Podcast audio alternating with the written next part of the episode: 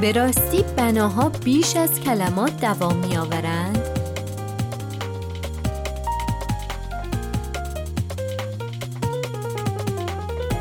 روی موج نمانا،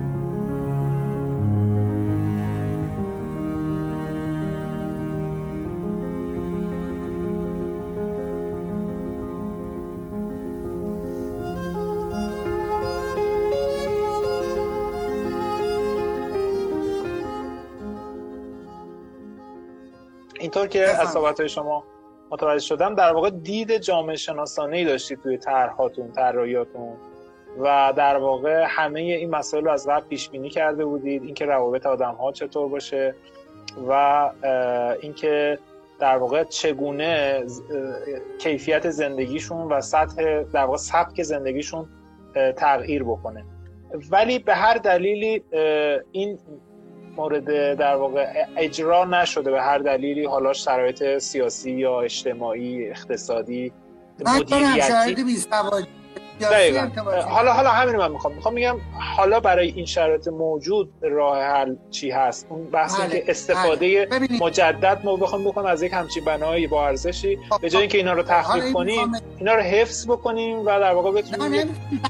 کدوم شهر تخریب کردیم که اینجا رو بکنیم؟ کدوم محله تهرون رو تخریب کردیم؟ محلهای فقیرنشین مگه ما رفتیم و ما رو داریم تخریب میکنیم؟ تمام برین جنوب تهران، همه خونه ها هستش، اینا از قدیم هم هست. خب حالا ببینید من یه نتیجه میخوام بگیرم. ببینید میراث فرهنگی یه جا رو ثبت میکنه، درسته؟ بعدن مؤلف اون رو به اون اطلاع نمیده، به اون مؤلف. ما جایزه نمیخوایم، ما مدال نمیخوایم، ما میخوایم مؤلف رو بشناسن. این کتابو یه مادر مرده‌ای نوشته، بگن که آقا این کتاب مؤلفش مادر مرده است. متوجه این چی میگم؟ اینا اصلا ساختمانای منو ثبت میکنن، یه نامه نمی‌نویسن که آقا مدارکی داری، حرفی داری، برای ما بفرست.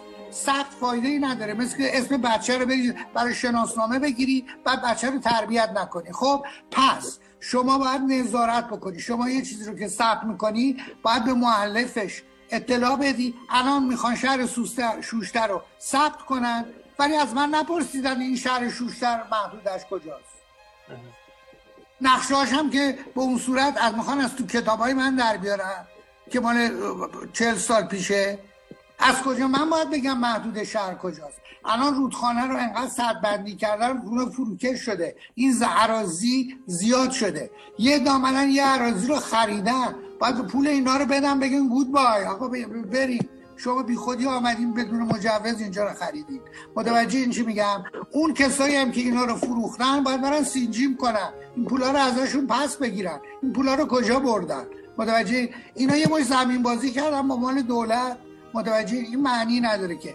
پس الان خوشبختانه بگیم که ثبت آثار مدیرانش به این نتیجه رسیدن که باید یه مشورتی با من بکنم، ولی خب من به عنوان مؤلف اینجا، این بچه منه، برای اینکه یه آدم اداری بعد از 3 سال ممکنه، بعد از 2 سال 3 سال خوشبختانه بشه معاون وزیر و از مدیر کلی بره بالاتر. این دیگه نیست اینجا.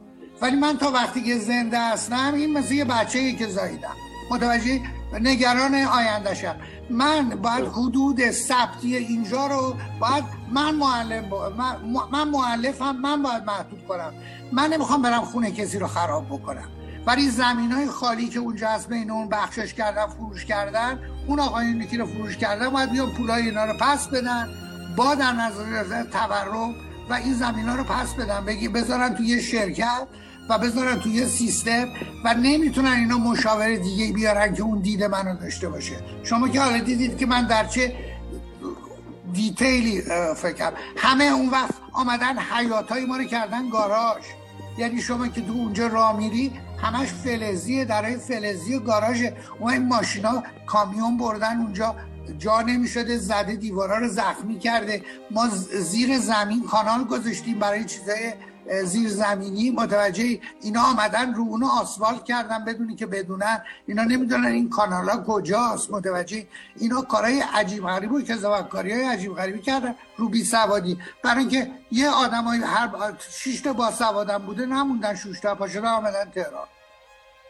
چرا اینقدر جمعیت داریم؟ برای که هر چی آدم داشتیم سرش به تنش میاردو پاشدن آمدن تهران یا رفته یه شهرستان. حالا من به شما تبریک میگم که در مازندران هستید، البته جای خیلی متمدنیه، ولی چیزی که میخوام اصولا بگم اینه که آدم اونجا نداریم، شهردار اونجا نداریم. من اون زمان اونجا زمان بودم با همه باید دعوا میکردم که این شهرشون خراب نکنن، میخواستم بولوار بزنن، نمیدونم حوض و فواره درست کنن فلان. ببینید این شهر رو باید میان با من تماس بگیرن، توش تجدید نظر کنیم. بدون اینکه اونجا آمدن یه دانشگاه ساختن، خب جای بدی ساختن، جای مسجد جامع است. آقا شما فکر میکنید که در اینا نقشه‌های من نگاه نکردم؟ اینه که جای مسجد جامع رو که نمیتونم بدم به یه دانشگاه.